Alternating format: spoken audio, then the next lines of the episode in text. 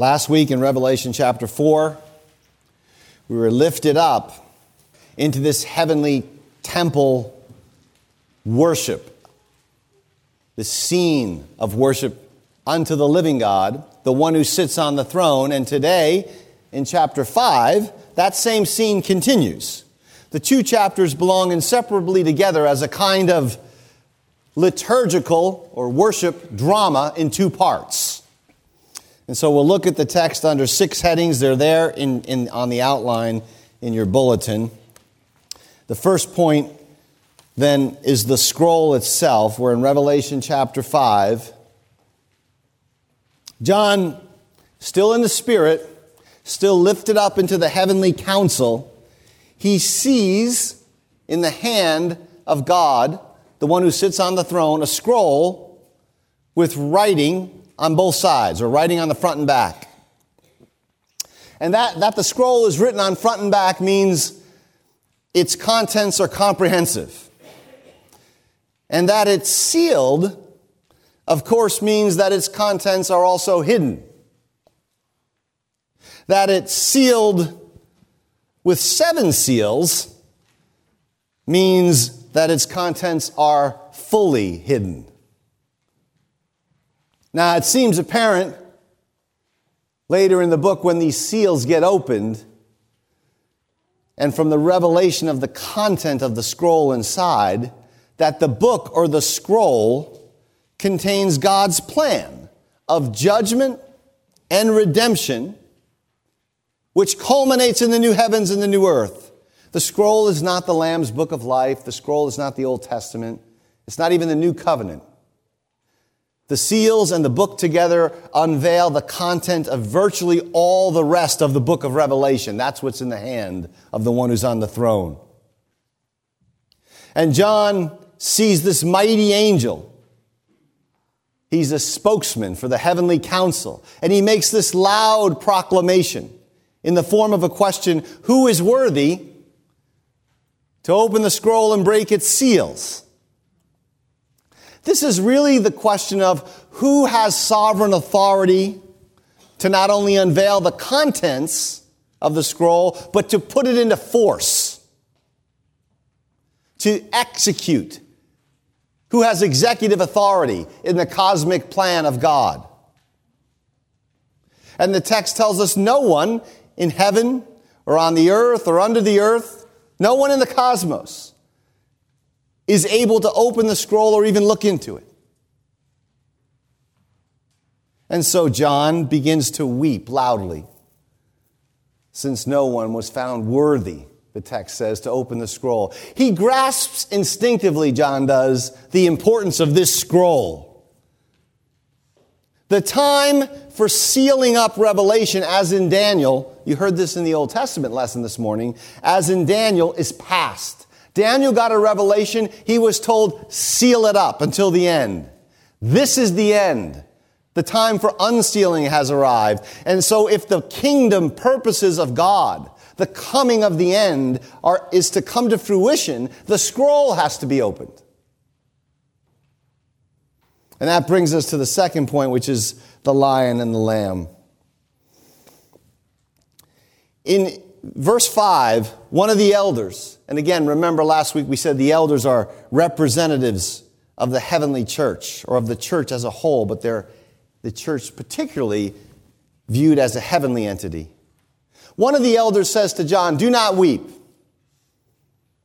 And he commands him to look. He says, See the lion of the tribe of Judah, the root of David, has triumphed or conquered. There's two messianic titles here Lion of the tribe of Judah and root of David, one from Genesis 49, the other from Isaiah 11. And they both speak of the power of the Messiah to conquer, to slay his enemies with judgment. So the Messiah then is a conquering warrior king. And this one has indeed, the elder says, he has conquered. And his conquest is the basis of his worthiness, his fitness. He can now be the sovereign executor of the purposes of God that are hidden in the scroll. And what comes next is really astonishing, though perhaps familiar to us. But what happens here is crucial for grasping the message of the book of Revelation and really, I would say for grasping the Christian life, for grasping a Christian vision of history and its cataclysms. John sees in the middle of the scene, in the midst of the throne, not a lion that had just been described to him, not a military conqueror or warrior, but he sees a lamb. He's told, he hears of the lion of the tribe of Judah and the root of David. But when he turns and he looks, he sees the Passover lamb. He sees the suffering servant of Isaiah 53 standing, the text says, as though it had been slain. Literally, as, as though it had been slaughtered. He sees a slaughtered lamb. The slaughtering lion of the tribe of Judah, or the, the conquering root of David who slays his enemy, enemies with the breath of his mouth. You can read that in Isaiah 11. He now appears and he appears as a slaughtered and slain lamb. This, this is how the messianic warrior king, the leader of the army of the Lord, conquers. Conquest is not by slaughter, but by being slaughtered. We conquer by being conquered. This is at the heart of the mystery of the book and the Christian faith. And this sets the tone for the rest of the book.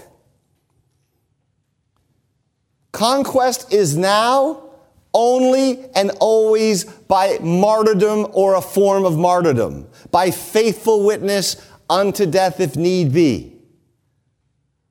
And so this vision of the slaughtered lamb changes the way the church now suffering, about to be engulfed in suffering at the hands of the Roman beast. It changes the way she is to see, that you and I are to see, and to narrate history. It changes, if you will, the way we talk to ourselves as we engage a culture which might at points be hostile.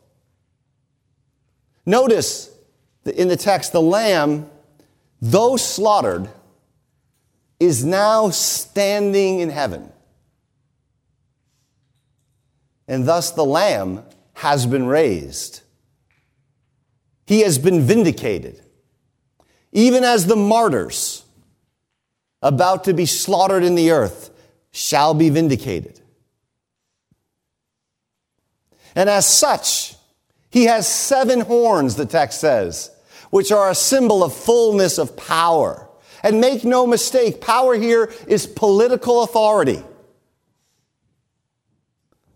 John is not interested in some form of power that floats off in some other realm. What good will that do Christians on the ground struggling? These horns are a kind of righteous parody of the horns on Daniel's four beasts, which represent world empires. They're a righteous parody on the horns that will later appear on the satanic dragon. They're a righteous parody of the horns that will appear on the beast, the beast of Rome's empire in chapter 13 of this book. Fullness of power, John is telling the church. He is telling you and I, fullness of authority lies not in the empire, not in our empire or any other empire, but with the slaughtered one who is now standing. And thus, when he executes wrath, which he will do in due time in this very book. It will be called then the wrath of the Lamb. Now, I think if we're honest, some of the scenes later in the book of Revelation cause us problems. They cause moderns problems. They're gruesome scenes. They're apocalyptic scenes. People are slaughtered in them. People are judged. People are consigned to hell. They're scenes that make people, honest people, reasonable people, recoil at points. It's important to see the one who's at the heart of those scenes. The one who's at the heart of those scenes is the slaughtered one. It will be, when it comes, when wrath comes, it will be the just and the pure and the holy meekness of the slaughtered one, brought to bear, brought to bear on the intractable evil for the sake of his people for the restoration of his mangled creation. That's what wrath is in the book of Revelation. Slaughter at the hands of the slaughtered one is the only kind of just slaughter there is. And this is sovereign power, but while it is sovereign power, it is not raw totalitarian force. It is always the wrath of the lamb like one. And so, this one who John sees, in addition, possesses the Spirit, here described as seven eyes, which are the sevenfold Spirit of God. This is the Spirit sent by the risen Christ out into the world to the church. And by that Spirit, Christ not only sees your plight, but he comforts and he supports and he upholds his suffering people in the earth. So, this lamb, then in verse 7, he takes the scroll from the right hand of God, the one who is seated on the throne. And thus he assumes his sovereign executive role over the whole creation for the sake of the church. That is the lion and the lamb, or better, the lion who is the lamb. The third thing here is the living creatures and the elders. And here you have this orderly, kind of rippling, expanding choir. Having taken the scroll, the four living creatures which stand for the whole animate creation, and the 24 elders who stand for the church of all ages. We saw this last week. The living creatures, the 24 elders, they fall down and now they worship the Lamb. Remember last week in chapter 4, all worship was ascribed to God the Father, the one who sits on the throne. Here, remarkably, the Lamb. And by implication, the sevenfold Spirit which he possesses are worshiped. John is a full blooded Trinitarian. And each of these 24 elders, they hold a harp, the text says, and golden bowls of incense. These elders have harps because, and we touched on this last week a little too, I believe. They have harps because they are a symbol of the 24 orders of Levitical singers. First Chronicles tells us that the, the Levitical singers prophesy with harps. Just as an aside here, it's important to note again, John just assumes we know this stuff. He assumes you know the book of First Chronicles. You know that there are 24 orders of Levitical. He's doing this at every point. Book of Revelation is so useful to us that way as a prod. They have golden bowls of incense in addition to the harps because they're Levitical priests. And they offer up and they mediate incense, which the text says the incense is the prayers of the saints. So these elders, worshiping, ministering in the heavenly sanctuary, they incense, if you will, the Holy of Holies. They hold the incense over the Holy of Holies. And what the Holy of Holies is, is the throne of God. And they incense it with the petitions of the saints. So the prayers of the saints arise, and the heavenly hosts gather them up. And then they, and the heavenly hosts pour them out like incense right on the throne of God, much as an Old Testament priest would incense the Holy of Holies. And so the background here, besides the use of incense in the temple, it comes from Psalm 141, where David says, Let my prayer, O Lord, be counted as incense before you. And let the lifting of my, of my hands be as the evening sacrifice. Now, in that context, David's praying for vindication, divine vindication, and these prayers are also for, among other things, they are also for divine vindication. Because in the next chapter, we are going to see the slain martyrs under this heavenly altar crying out for vindication. So, this is enormously important as well. It means a couple things to us. At first, it means that the prayers of God's suffering ones, no matter how long they are deferred, are being heard in heaven. Right? The prayers of the martyrs in the next chapter, how long, O Lord, holy and true, until you vindicate our blood, until you avenge our blood. Those prayers, they've not yet been answered. They're 2,000 years old, but they've been perfectly well heard.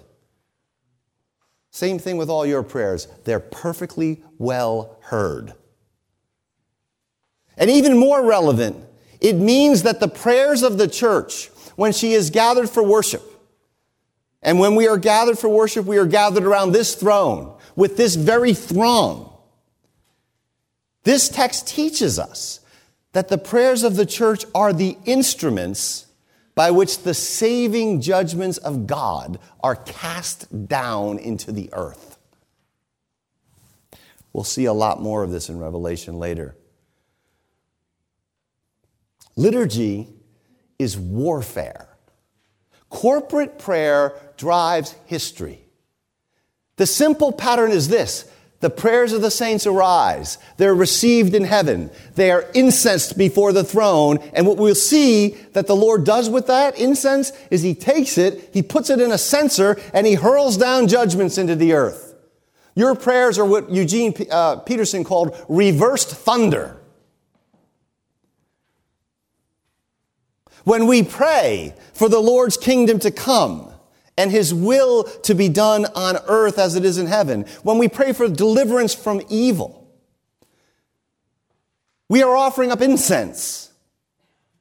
And it's being mediated by these angelic beings before the throne of God. We are praying for the removal of his enemies and the redemption of the world. Liturgy is lethal activity. All the judgments in the book of Revelation issue forth from this throne, and they issue forth in response to the prayers of the saints offered as incense. The corporate praying of the church is the decisive driver of history. This doesn't mean we can connect the dots in any one to one, one to one fashion.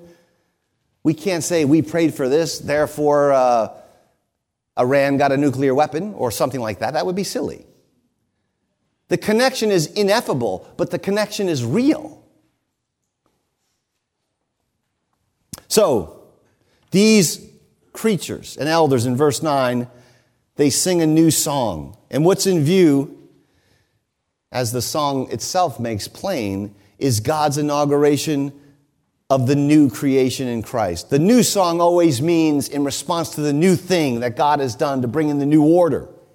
And the content of the song is that the Lamb is worthy to take the scroll and open its seals because he was slain and by his blood he purchased, he redeemed a people for God. Again, his death is the decisive event in history.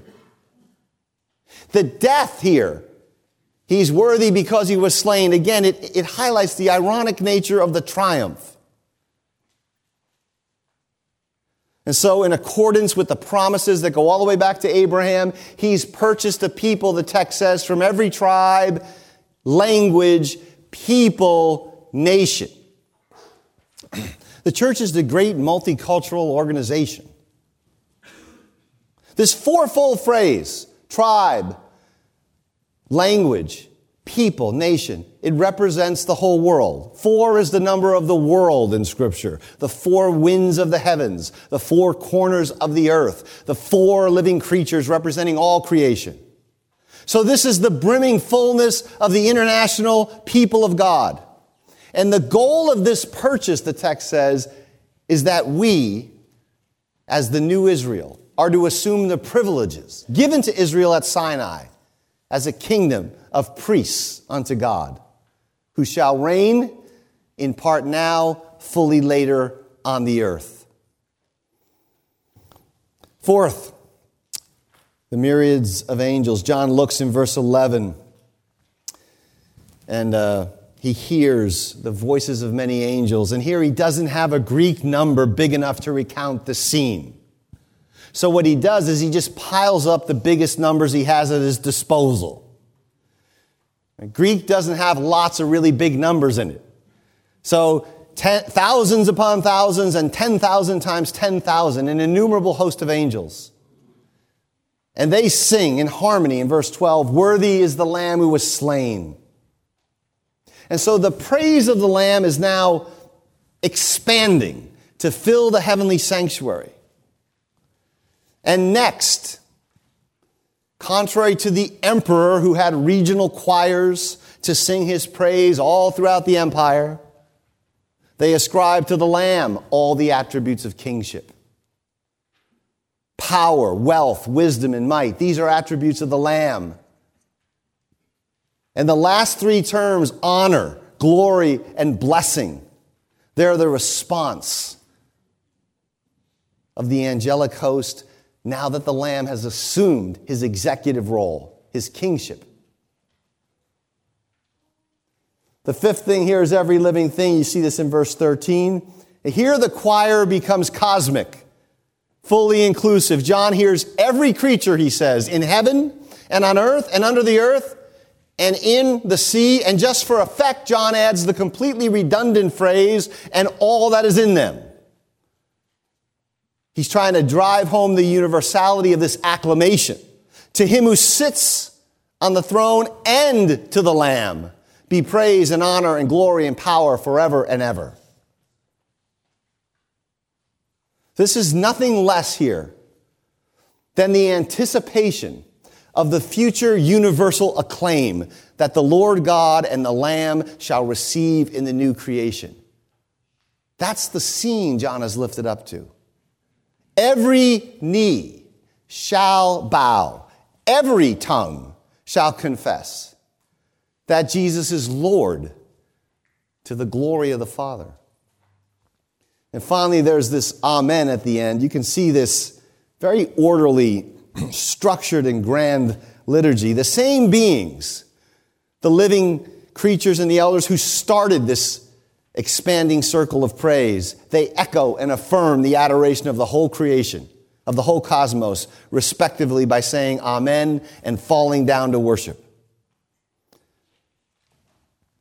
So, this scene here, along with the one we looked at last week from chapter 4, is perhaps the most exhilarating passage in all of Scripture.